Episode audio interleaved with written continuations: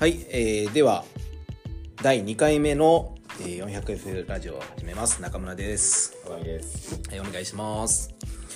えー、っと今日は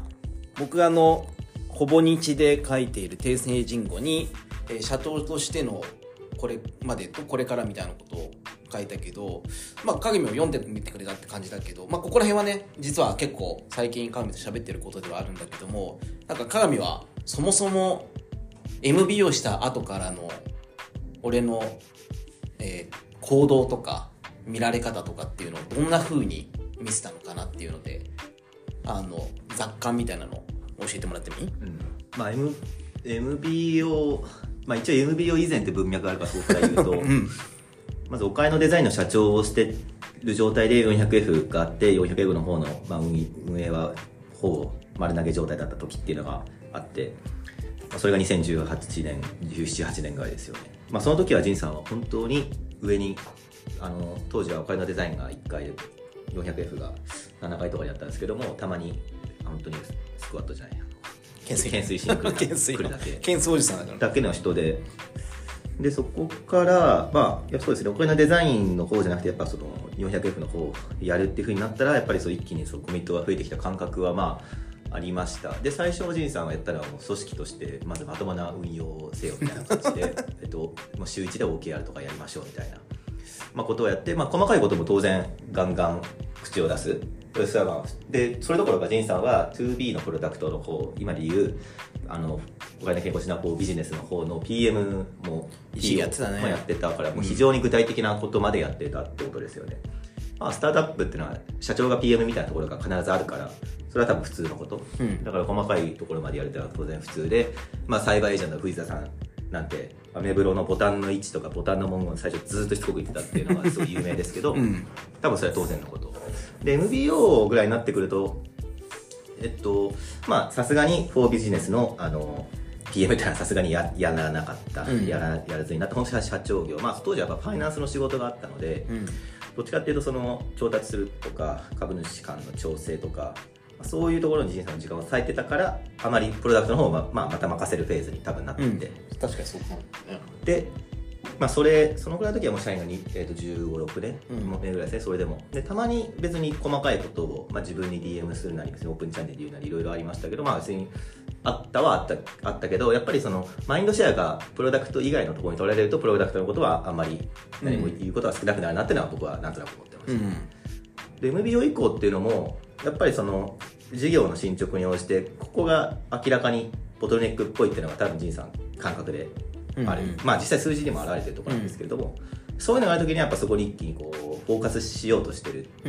のが僕も分かる、うん、なのでそれに応えようとするっていうのが多分あって、まあだからそういう意味では違和感なかった感じですね。で最近になってくるとやっぱりこう組織が大きくなってきて、なんだろうな、まあそういうなんだろう、仁さんの性格なのか何なんですかね、性格みたいなのを知らない状態で見るとびっくりするみたいなことがあったのかなみたいな、そういう感じ。それは細かく突っ込みに行くというか質問するとか含めてってことだよね。本当に細かいからそれがあのビビるっていうのは普通にあるだろうなと思いますけどね。僕ももしあのこういう立場じゃなくてどっかに転職して社長がこれだけこう長いスレッド作ってきたら結構来るなっていう印象は確かにやっぱでもフラットに思うなっていうのはありますね。ああまあね、それはいやこれもう本当雑談だけど、たまたまこの今ラジオ収録の前にあの社外取りやってるフォリオのでマーケティングミーティングにもちょっと入ってほしいって言われて入って、うん、でなんか、えー、ロバートバイザーってこうメアド登録をして、でその後、えー本登録に向けて個人情報の入力していくんだけども、マーケティングで踏み込んで仮登録してるけど本登録、えー、してる人が少ないというふうになりました、なってましたと。で、えー、もうフォリオのマーケティングの役員とかも含めてがあの出島の獲得してきたユーザークオリティが踏んだことによって下がったみたいなことを言ってて、いやでもいや例えばマスマーケティングして何十万人も来てだったらわかんだけど、所詮何千人レベルでそこのクオリティ低いってどういうことっていうのすごい思って、でさっきすごい細かく、えー、だったら登録してから、えー、仮登録してからリンククリックした人何人ですか、そのパネルを通過した人何パーセントですかって聞いた時に全くデータを持ってなくて、なんかなのにこうユーザークオリティがうんぬんって語るのってなんか早すぎないと思ったりしていて、でなんかいつも思うのが、ある課題が生じた時になぜそれが起きてるのかっていうのが自分の中で腹落ちしないとめちゃめちゃ気になるっていうのが自分の確かに思考の癖があって、でかつ久美を言う通り今どこに課題があるのかっていうので自分のテンションって全部変わるのね、うん、でこれ誰かに言われたのか何か本で読んだのか分かんないんだけど、社長って頭の中いっこしか考えんなみたいな、うん、でだから例えば採用っていうのが自分の中のテーマだったら一気に採用だけしか考えずに動いたりとか、ファイナンスになったらもうファイナンスだけになったりとかで、例えば事業の進捗ってなるとその事業のところを見たりみたいなので結構自分の頭の中を切り替えていて、でその時の知りたいレベルっていうのが確かに言う通りめちゃめちゃ細かい、流度の細かいところまで気になってるっていうのはあるかもしれないね、うんうん、で別にそこに対してなんかなんだろう、あのなんでこうなってんだよみたいな怒りとかでも何でもなく、自分の中からしたらなんでこういうことになって状況になってんだっけっていうのを知りたいってそれだけなんだけどね、うん、そうですね、まあ、だからその仁さんは別にこういう立場じゃなくてもっと年があとじゅっこ下ででなんか結構ガツガツした若者みたいな感じだったら特にそんなプレッシャーはないような気もするんですよ。だってただ聞いてるだけっちゃ聞いてるだけだからうん、うん、まあ確かにね。でもまあなんだろう、変化の時みたいなのはあるのかなっていうのは思ったので、それはそれでしょうがないよねっていうところかな、うんうん、逆になんだろう、鏡のあり方、これまでこれからバージョンっていうのはどんな感じなのかな、うんうん、いやまあでもこれまでっていうのは、うん、本当に何の外部とのオペレーションもできない人間だったよね別に今も今も今も大問題だけど、いやだからずっと一貫してなんだろう、こう取り組んでたことが、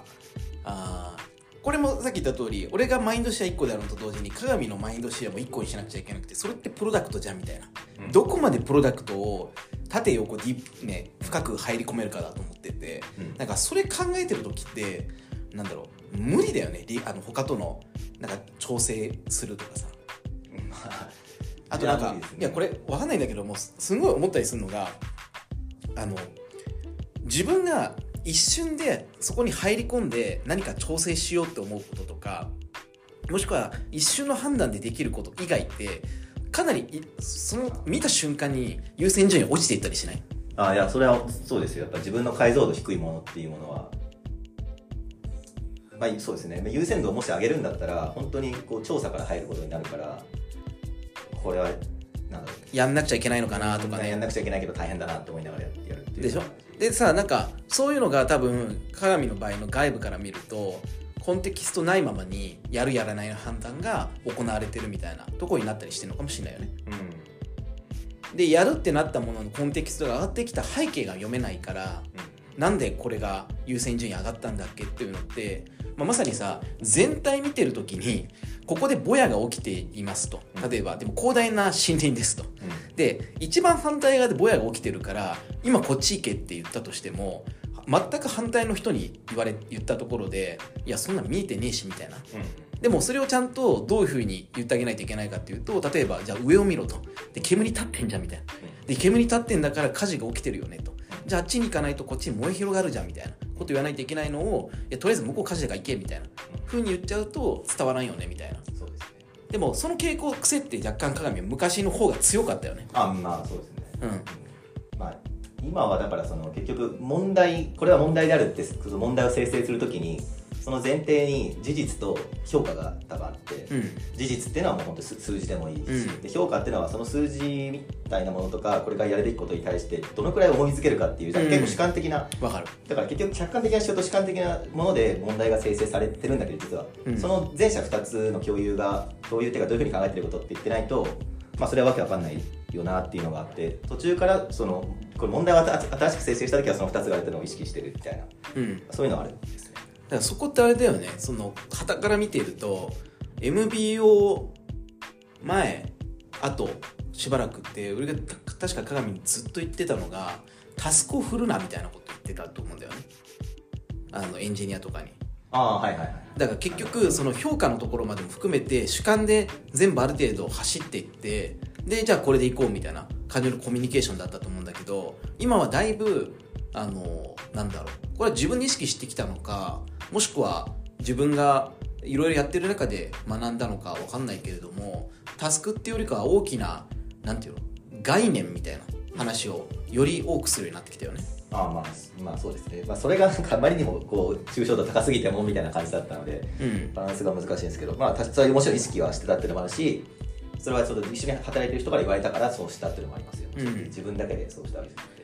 でもこれってあれだよね、あの改めて思うんだけども、じゃあ、まあ、社長業をやってた自分っていうのがお金デザインみたいな組織の社長になっていろいろ経験して、今度よりね小さい組織を運営するようになり、そこから成長していったっていう中でいろいろ気づくみたいなことがある一方で、鏡の場合って、まあ、創業メンバーであり副社長みたいな立場であったけども、実質的にはさプレイヤーをやってたじゃんずっと。でおかんデザインの時も別にさ、なんだろう、本当のプレイヤーじゃん、まさに上にいてさね。でいきなり経営者になれみたいな話になっても、基本そこのマインドチェンジってやっぱ難しかっただろうなっていうのは今思うと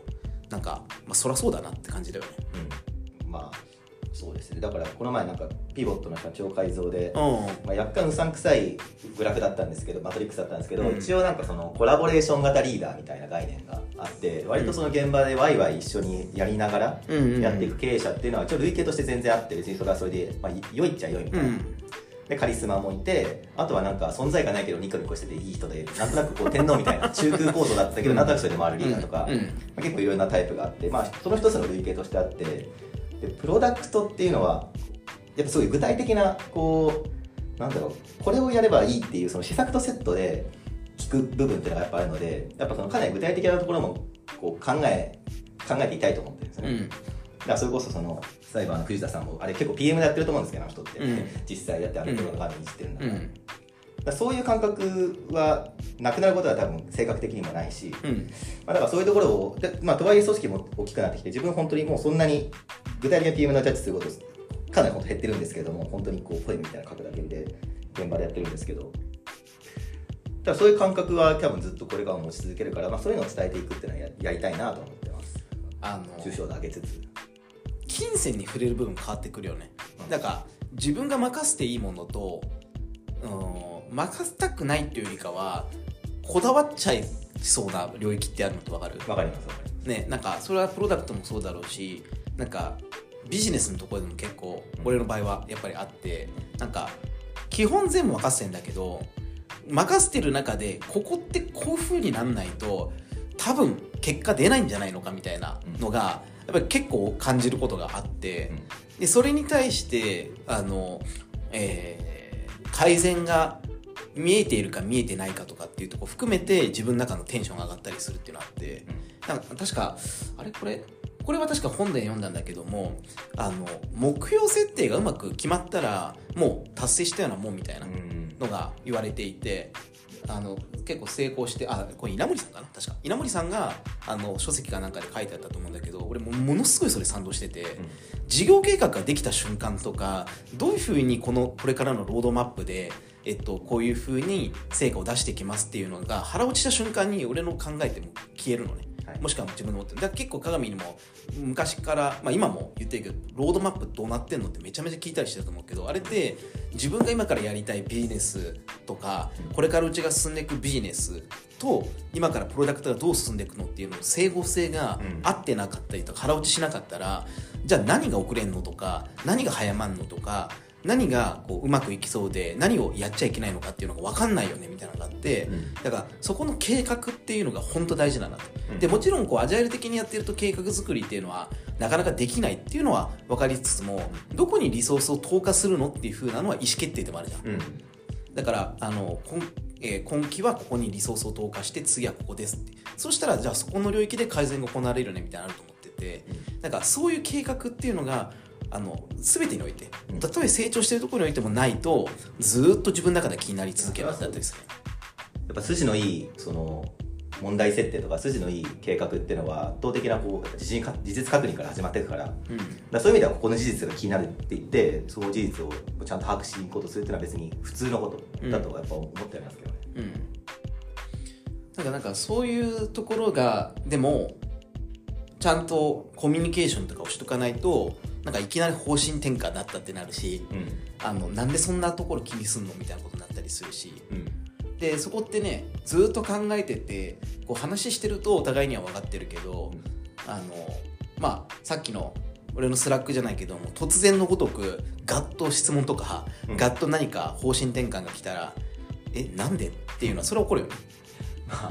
だから僕からすれば分かりやすいんですけどね、なんかちょこの前誰かのスレッドであ今俺組織のことについてすごい考えてたから鏡のワンオンワンについてすげえ反応したわって自分でメタ、メタ振り返りしてましたけど、そのこと書いたっけ。そうそうありましたよ、うん、だからあの時は確か前日にそう、そういう組織の多分ワンオンワンも含めたそういう質的なコミュニケーションの組織のスケールをどう考えてるかってことが多分そのみっかまえかぐらい多分 G さんずっとイニシアシブのところ考えて、うん、だからそこにすごい反応したからあ可愛いなと思ってわかりやすい、うん、なんだけどそれは僕が隣に座ってたり性格を知ってるから分かることであって、まあ、そうじゃないとなんでこんなテンション高いんだろうって、まあ、普通は思う。まあそりゃそうだよね、うん、本当に一つに絞んないと無理だと思うんだよな。いや基本的にいつも考えてるよ、全部考えてんだけども、うん、その時々の傾斜のかけ方を極端にしてんだよねわざと。うんいっこしか考えられないから、うん、って思ってるから、それはなるほどという感じですね。そこら辺っていうのがいいかな。だからこれからっていうところでいくとでもどうなんだろうね、まあ、さっき言った通り自分がどこまでやるのかっていうところでいくと今日 の, あのコラムでも書いたけども、まあ、やっぱり遠いもののじゃあテンション高いからってこれからも突っ込んでいくかっていうとそれはやっぱり、ね、やりすぎな部分があると思うし、だから自分が全体共有した時に誰かが乗っかってきたらそれは全然反応してディスカッションしてもいいかなと思うけども、俺からなんか突っ込みに行くっていうのはやっぱりあのテンションの差とかその時々の状況によって違うっていうのをメタ認知できてなかったっていうことでもあるから、うん、全体のね、うん、だからやっぱりそれはやっぱり控えようかなと。で一方で シーエックスオー とはねあの一応コミュニケーションっていうのを密に取ってるわけだし、うん、であの課題整理とかもやってるわけだからそこはあのこれまでと変わらずっていうところだと思うんだけども、あとは情報共有をなるべくしてみんなが同じようなことを考えられるようにする。まあこれはね、うん、あの一般的には無理なことだと思ってはいるんだけども、みんながえー、全体のことを知った上でいろいろとディスカッションできると本当はいい議論になるはずなので、うん、そういうコラボレーションを今後は増やしていくようにしたいなっていうふうに思っているところかな、うん、だから自分はやっぱ仁さんにしてほしいのはこう自分よりもというか誰よりも遠くを見ること。その会社の上限って多分だ本当にこうビジョンから考えればうちの会社の上限って、ま、マジで無限大ぐらいあって、うん、その無限大の伸びしろがある上限を下げるようなことはしてほしくないというか、まあ、だから遠くを見てほしい。ここを作り出すことがすごい大事 で, で、まあ、その分ちょっと速度は他の人と変わっちゃうんだけども思考の速度とかこう価値観の速度とか、まあでもそれはねこう シーエックスオー もいるしちゃんと組織がブリッジしてついていくからその上限伸ばすっていうのすごいやってほしいなって思いますね。でもかなり分かっていると思うけどあの言う通りうちの多分ポテンシャルってあのツーサイドプラットフォームでかつ別にスモールビジネスだけじゃなくてエンタープライズも対応できるでかつ無限ある意味の日本においては無限っていう意味でのエンドユーザーっていうところもやってってなると、うん、発展なんかいろいろできるし、うん、実はあのやろうと思うことやれることって何でもあるんだよね、うん、でもなんだだから自分の頭の中では常にいろいろ考えてんだけどいつのタイミングで、えー、いつどのタイミングでそういうことを話すかとか、うん、アクセル踏むかってめちゃめちゃ大事じゃん、うん、なんか今さ全然例えばあのえ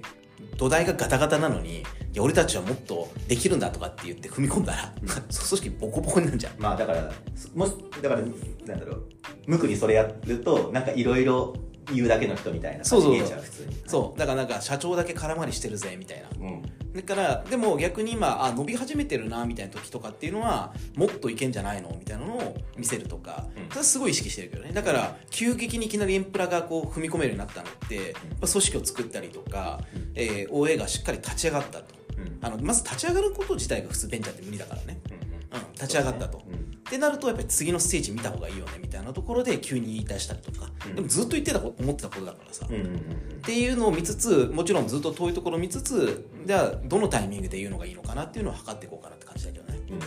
あでもそれはプロダクトに対してもそうだけどね、うん、プロダクトもやっぱり、うん、個人的にはあの今はビジネスニーズがやっぱりちょっといろいろ強くなっちゃってるけども、プロダクトのところでなんか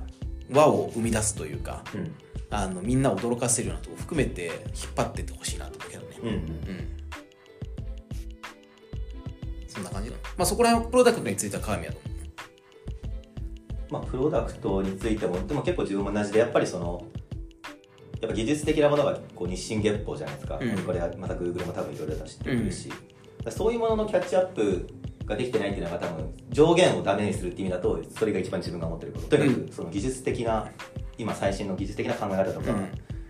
まあ、それをどういうふうに産業に応用されてるかってことを知らないのがすごい多分致命的、うん、そういうのがだから、まあ、自分はいつもそのプロダクトハントっていうサイト、うん、あの世界のプロダクトにこう投票できるようなやつがあってそれをいつも見てるんですけど、うん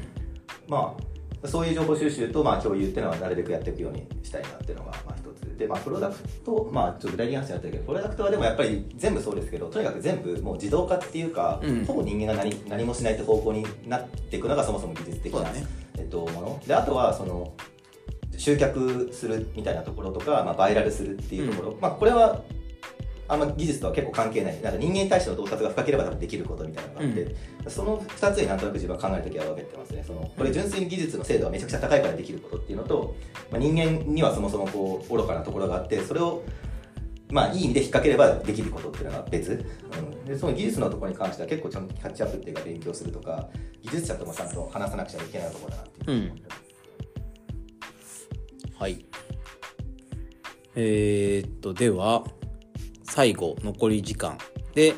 えー、いただいた質問で、えー、今回は家族と仕事のバランスについてお二人の考え聞きたいですということですね。家族と仕事、まあ昨年結婚した鏡さん最近はどうですか？いや自分は子供もいないので正直そんなに家族と仕事のなんかあれに苦しんでるっていうのはそんなに正直ないです、うん、僕もこういう性格なのは妻も知ってるのでほぼちゃんとする振る舞うっていうのは諦めてるから別に僕はどんな場面で ピーシー 出しても別に出かお出かけ中に ピーシー 出そう出しても気にしないでいてくれる。だからどっちかっていうと僕は仁さんの生態の方がよっぽど不思議で子供がふたりいて朝すごく早く起きてだし汁すごい時間かけて取って食育ちゃんとしててで社長やってるわけじゃないですか、うん、ど, などうなってるんですかっていうどうなってるんだろうね。あのまず大前提としてえー家庭内において多分仕事の話っていちミリもしてない。まず妻と。で、なんでかっていうと、うん、まあこれは良いのか悪いのか別なんだけども、やっぱり自分が抱えているストレス課題っていうのを妻に相談したところで、現状においてはやっぱり結構もう、うん、なん、なんていうんだろう、難しいなと思っていて、あの。で一方でじゃあ何も話してないのかってそうじゃなくてあのあの変な話を言うんだけどあ変な話っていうかちょっと長くなんだけどもまず自分が今この立場にいるのっていうのは妻のアドバイスがあったからだと思っててそれ野村の時に新人をふたり教えてたんだけどもさんねんめの時にで妻と付き合っててその時妻って、えっと、まだ結婚前で早稲田大学の教育関係をやっていてで、まあ、自己肯定感を高めるみたいな研究をずっとやってたね論文もそれだからでえっと、その時に人の育成ってどうした方がいいんだろうねみたいな話をした時に言われたのが比較するなっていうのとふたりをね比較するなっていうのと、えー、なんだったっけなそのとにかく自己肯定感を高める仕組みを作った方がいいみたいなので子供ふたりあのその教え子ね教え子教え子あの要はあの自分がさんねんめの時に教えた新入社員あだからふたりを全く比較してないよね、うんとかってことをやってで結果として野村ってさもうはっきり言ってバチバチに争わせるみたいなことをやってであの勝った人間が登っていくみたいなのをそうさせずに全国ワンツーフィニッシュしたんだよね。でそれ以来やっぱり妻の言ってることって本質的だなと思ってはいたのね。人っていうものの自己肯定感っていうのをベースに考えると。でなのであの仕事の話をしないんだけども、自分がどういうふうなことについて、えー、悩んでるのかみたいな。なので例えば今会社がこういう状況でこうでさとかっていう風な相談の仕方しないけど、ある人がこういう状況の時ってどういう風なことっていうのが起きているから何をしたらいいんだろうねみたいな話はしたりするみたいな、うん、そうすると向こうも別になんか仕事が大変だねとかっていうよりかは、その人はそういう風な状況だったらこうなんじゃないみたいな話なので、そういう会話するっていうのがまず妻と仕事の話で、なんでかっていうとこっちが仕事の状況を一個一個また説明するのってなんか自分が理解してることをいちいちまた説明するのってちょっと若干面倒くさいし、なんか理解してもらう大変さってあるじゃん、会社の状況とか。それを理解してもらうコミュニケーションっていうのは俺の中での若干ちょっと家庭内の時間の無駄だと思ってるから嫌なんだよね。だからそのなんかエピックみたいなとかイニシアチブみたいなコミュニケーションは詰まったりするけど、タスクの話とか具体的な状況の話は一切しませんっていうのがまず、うん、しあの家庭内のコミュニケーション、うん、で仕事と家族家庭のバランスっていうのでいくと当たり前だけどにじゅうよじかん仕事のこと考えてるし、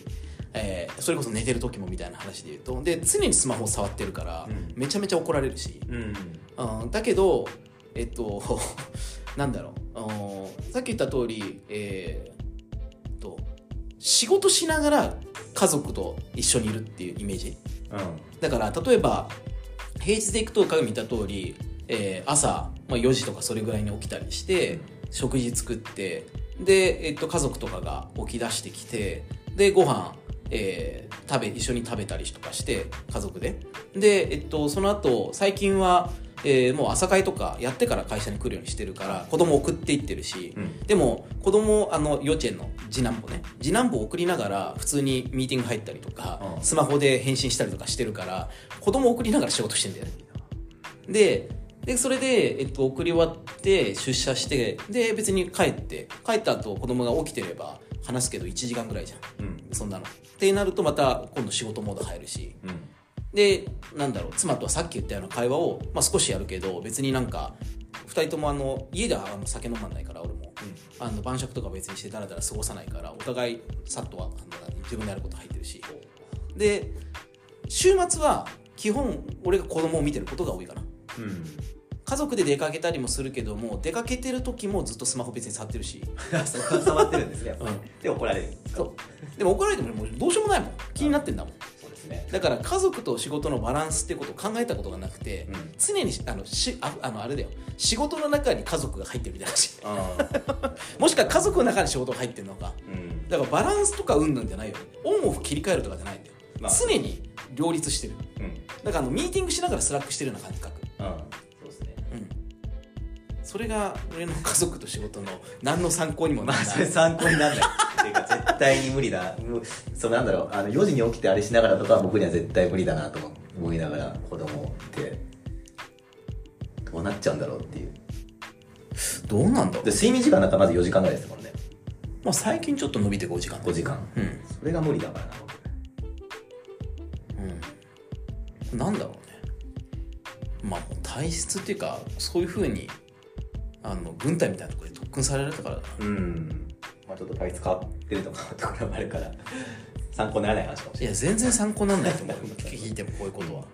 やっぱしゃあの変な話だけども、うん、やっぱり休んだ方がいいっていうのは分かるしあれだけど、うん、自分の判断ミスで会社がもしなくなったとしたら、うん、まあ転職多分全員できると思うんだけども、うん、それでももしかしたら、えー一時期給料もらえない人とかもいるかもしれないって考えると、うん、その裏に家族もいるわけじゃん、うん、そういうのを背負ってると思うとなんか油断できないよね。そうですね。だからそれがあるからじゃあもちろん家族との時間めっちゃ大切し ご, ご存知のキャンプとかも行ってんじゃん、うん、であのキャンプ中であの電波が届かないとこ行った時は初めてスマホ触らなかったけど、うん、でもその時も別に子供とか遊んでて焚き火とかしてっけどどうせ考え事してるからね、うんうん、だからバランスってなんだろうなって思ったですね。ちなみにあの一般的に俺がいいと思ってるのはあのこれ、これ 確, 確かあのローマ帝国を書いた塩野七海さんのコメントなんだけども、日本人ってバランスって中庸みたいな考え方するんだよね、うん、でも欧米か欧州かな欧米化っていうのはバランスっていうのは両極端の存在、これによって中庸あのバランスがだから極右と極左みたいな、うん、だからもしみんな本当にバランスを取りたいっていうんだったら中途半端にやるよりかは徹底して仕事をやる時間と徹底して家族の時間にやった方が絶対いいよ、うん、あの僕みたいに両極端を両方やるっていうのは無理だから、うん、だからもうこれはもう本当に一番いいやり方はもう仕事の時は仕事遊びの時は遊びみたいなのを分断する方が俺は絶対いいと。ああ、それが実はバランスが取れるっていう。まあそうですね、そういうのもあります。いやこれかも余談なんですけど、うん、あのそのおこれも有名な社会学の話で、その親日と生活空間を分けるっていう考え方がやっぱそのヨーロッパにはずっとあって、うん、そのディバインなディビニティっていう心的領域と、えっと、生活空間とかその産業的な経済的な活動をめっちゃ完全に分けるっていうのが向こうにあって、あの、うん、ヨーロッパにあって、日本は神様とかが普通にその中に、確かにね、中にいるから、うん、だからもしかしたら日本人っていうのはそのこう瞬別して物事を分けて考えるというよりも全部なんかごったりにするみたいな感じで、うんうん、こうバランスを取ろうとするっていうのがもしかしたらもうこうあるのかなっていう。なるほど。なんか神の金は神の金、カエサルの金はカエサルの金みたいな感じで、うん、そういうそのお金の使い方もそれディビニティにやってるのか生活のためにやってるのかをこう分けるみたいなのがあって、うん、まあ、日本はあんまりそうじゃないです。そう、そういう考え方になって生活空間の中に突然神社がすごい来る。確かに、ね、そんなに神的なものって思ってない、うん、日常生活でいくところ、うんうん、なるほどというような、はい、ではそんな感じでありがとうございました。